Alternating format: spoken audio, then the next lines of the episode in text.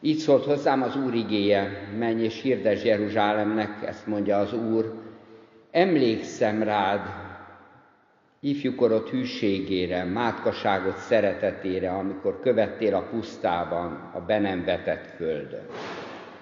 Az Úr szent tulajdona volt Izrael termésének a legjava, akik ettek belőle, mind meglakoltak, rossz végük lett, így szól az Úr.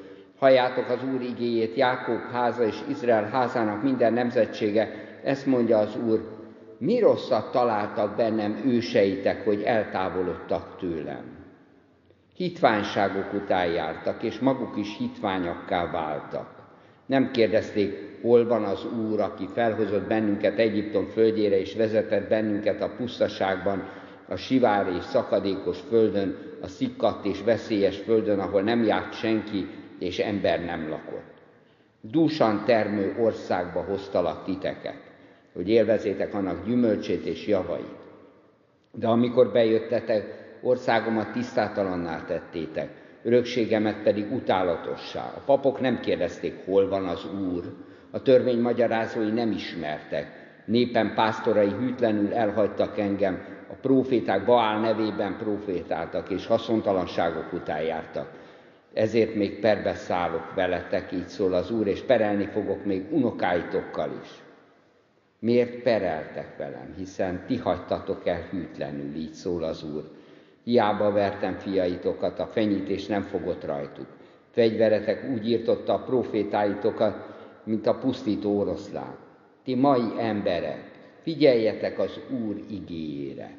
Olyan lettem én Izraelnek, mint a puszta, vagy mint a homályba borult föld. Miért mondta az én népem, a magunk útját járjuk, többé nem megyünk hozzá.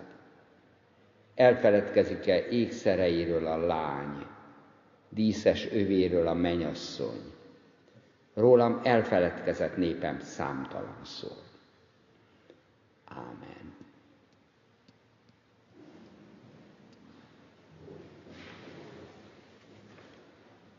Nagyon szeretnék olykor ilyen individualista témákról beszélni, a lélek békéjéről, vagy hogy a személyes védkeivel az ember hogy küzdjön meg, és milyen bocsánat van ehhez, de de ezek a szakaszok ezek nem engednek kibontakozni a témában.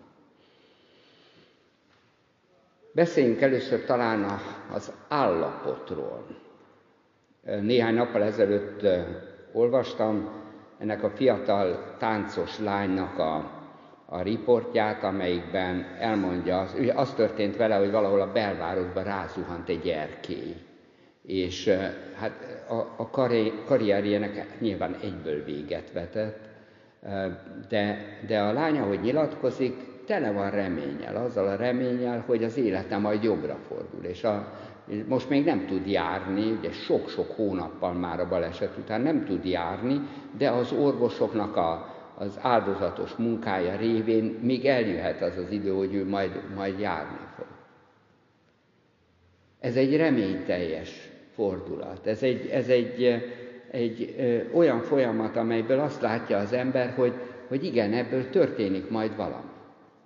Az életünket annyira az állapotok határozzák meg, mindazok az állapotok, amelyekkel nem tudunk változtatni, hogy nagyon szeretjük emiatt azokat a filmeket, meséket, történeteket, amelyben a nagyon nehéz helyzetekből egyszer csak van valamiféle kiút. Tudjuk azt, hogy nyugodtan nézzünk egy kalandfilmet, mert tudjuk azt, hogy a vége előtt, lehet, hogy csak pár percet, de a vége előtt majd valami történik, valami olyan, ami a dolgokat jóra fordítja. Nem lehet az, hogy ez a, a szegény főhős, aki az egész filmet végig küzdötte, ez a végén porul járjon, mert, mert a, a rendező is tudja azt, hogy akkor kiábrándultak lennék. Mindenképpen van valami, ami a dolgokat jóra fordítja. Ezeket azért szeretjük, mert mert az életünk nem ilyen. Az életünk tele van ilyen nagyon zárt állapotokkal. Olyan helyzetekkel, amelyekkel nem tudunk változtatni. Eszembe jut a kolléganőm, akit idéztem már egy alkalommal legalább, aki a szülőszobán, ugye közvetlen a szülés előtt mondta, hogy nem lehetne ezt a dolgot visszacsinálni. Tehát azt nem. Nem. Ez egy, ez egy olyan folyamat, amelyik vala, valahogy végig megy. De, de abból, szeren, abból nagyon szerencsésen, nagyon szép gyerek született. De a, a, a történetek azok általában szomorúak az ilyen állapotokról.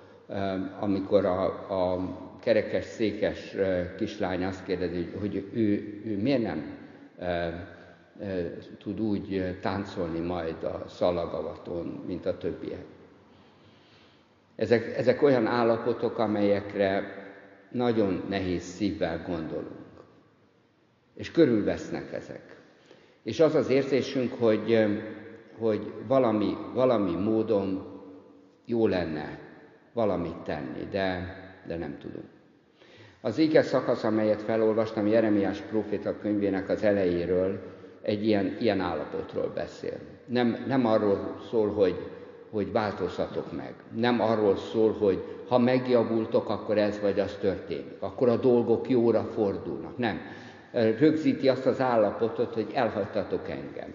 Rögzíti azt az állapotot, hogy régen jó kapcsolat volt Isten és az ő népek között a, a pusztai vándorlás idején nem igaz, hogy teljesen jó kapcsolat volt, de, de sokkal elevenebb és odafigyelőbb, és az egésznek volt egy ilyen, egy ilyen állandó összefonódása. De azt mondja, bejöttetek az országba, amelyet nektek adtam, és, és tisztátalaná tettétek ezt az országot. Azaz, ami, ami most körülvesztiteket, hiába az én ajándékom, mondja Isten, ezt az egészet úgy, ahogy van, tönkretettétek. És ennek a, a tönkretételnek az alap eleme az, hogy, hogy, hogy létrehozott egy olyan állapotot, amelyen nem lehet változtatni. Nagyon rossz politikával, társadalmilag nagyon sok belső feszültséggel, különböző ellentétekkel megvalósult egy, egy olyan állapot, amelyen, amelynek a, a, vége, a vége a fogság. És tényleg így van Jeremiásnak a működése erről szól, hogy ezt az állapotot újra és újra körvonalazza, és elmondja azt, hogy, elmondja, hogy, hogy, hogy romlott el a nép, és, és kihirdeti azt, hogy hát bizony, ennek a vége a fogság. És tényleg, ez egy megoldhatatlan probléma. Hogyha a saját országunkat nézzük, nyilván nem tudunk más tenni ezeknél az igéknél, óhatatlanul, hogyha ha nem akarunk egyszerűen valami történelmi visszatekintést tartani, akkor azt kell nézni, hogy mi van mi körülöttünk. Akkor minden bizonyal meg, könnyű meghúzni azokat a párhuzamokat, amelyek azt mondják, hogy a mi országunknak is van egy állapota. Egy olyan állapota, amelyen most jelenleg senki nem lát semmilyen javítási utat. Egy olyan állapotot, amelyből, amelyből nem lehet kilépni.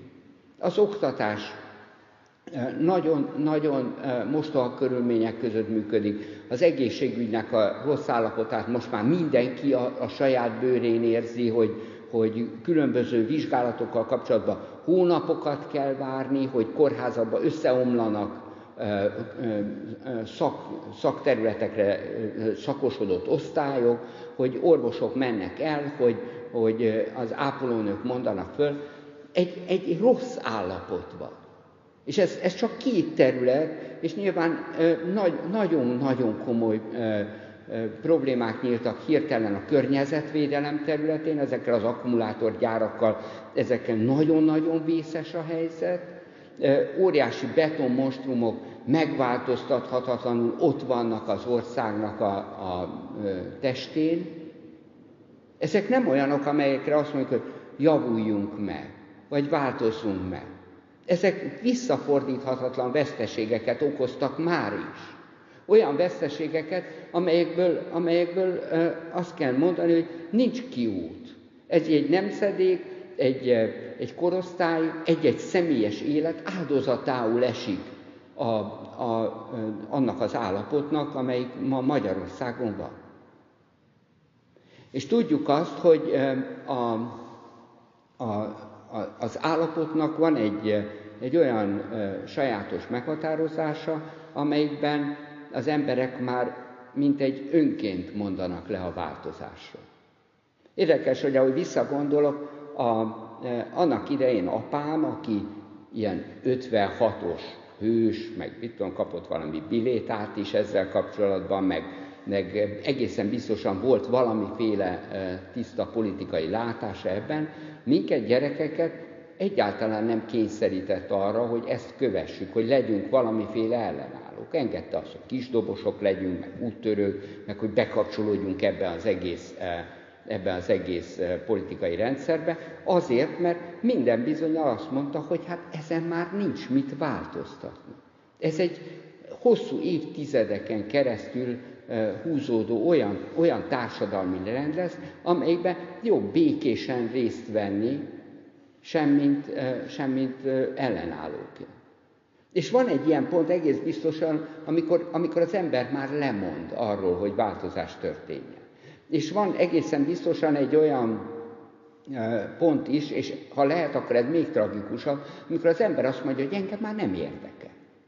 Amikor egyszer csak valaki fogja a cokmokját, és itt hagyja az országot. Ez, a, ez az erősebb változat. A gyengébb változat az, hogy itt maradok, de nem törődöm vele.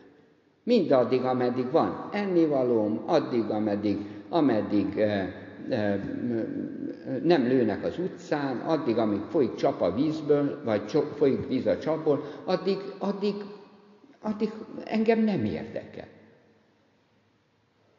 És ez a nem érdekel, ez, ez, hogyha lehet, akkor a legveszélyesebben konzerválja az állapotot.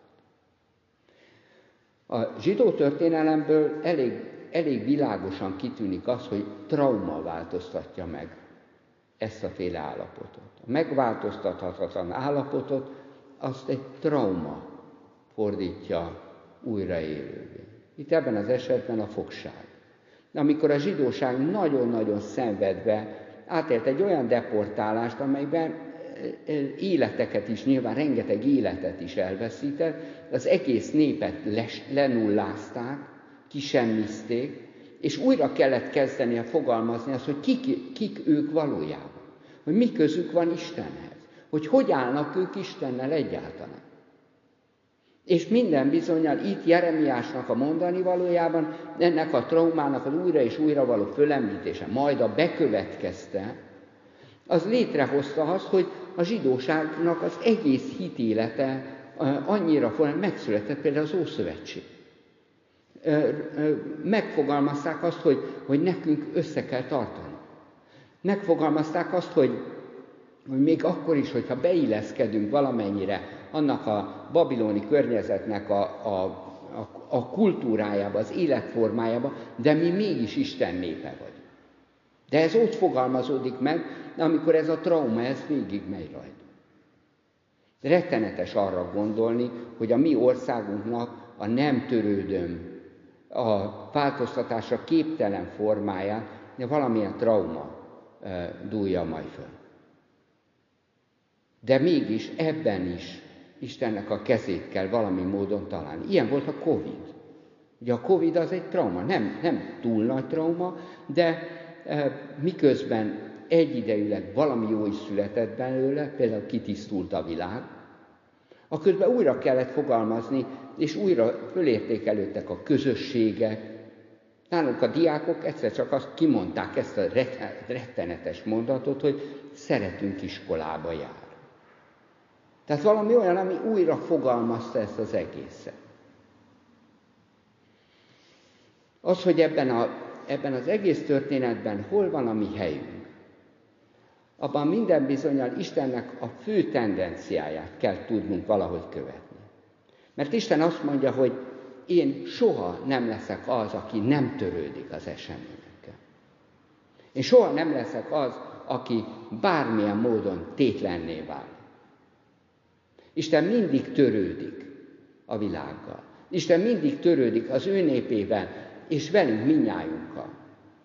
Isten nagyon komolyan törődik az egyházzal akkor is, amikor már az egyház nem törődik önmagán. Isten nagyon komolyan törődik azzal, hogy mi van a mi világunkban. Itt talán az egész Jézusi küldetést össze lehet foglalni ebbe, hogy Isten törődni akar az emberre. A személyes életünkkel is. Soha nincs olyan helyzet, amelyben lemondana róla. És ez, ez talán az, amit a legerősebben követni tudunk. Nem olyan könnyű ez. Nyilván a törődés az olykor abban fogalmazódik meg, hogy az ember belátja azt, hogy vannak dolgok, amelyek megváltoztathatatlanok. És, és nem a megváltoztathatatlan dolgokkal foglalkozik.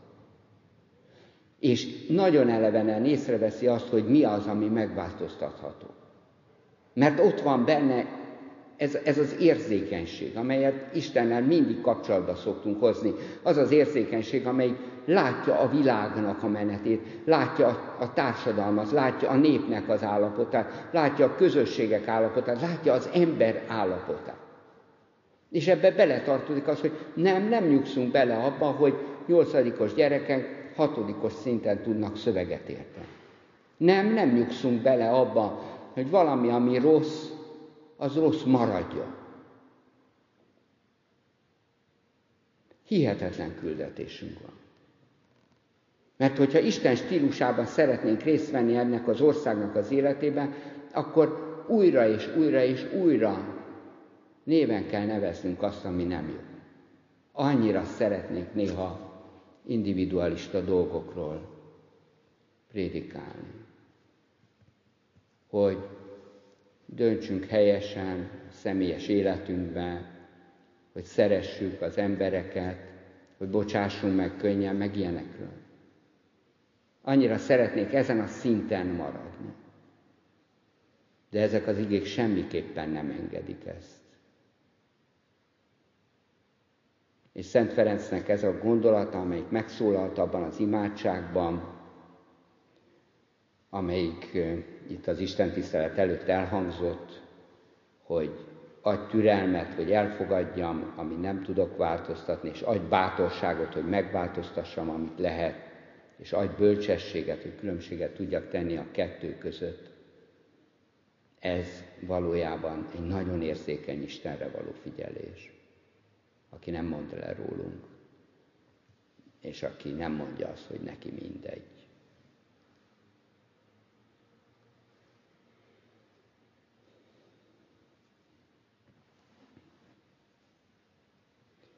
Urunk Isten, tégy minket a Te embereiddé. Szándékaidat hadd fedezzük fel érzékenyen, és adj bátorságot, hogy a Te utadon merjünk járni. Ne engedd, hogy elhallgassuk nevedet a világ elől. Ne engedd azt, hogy eltopítsuk szándékaidat engedd, hogy felelősként kötődjünk mindazokhoz a folyamatokhoz, melyek körülvesznek minket. És tudjuk azt, hogy velünk munkálkodsz. Amen.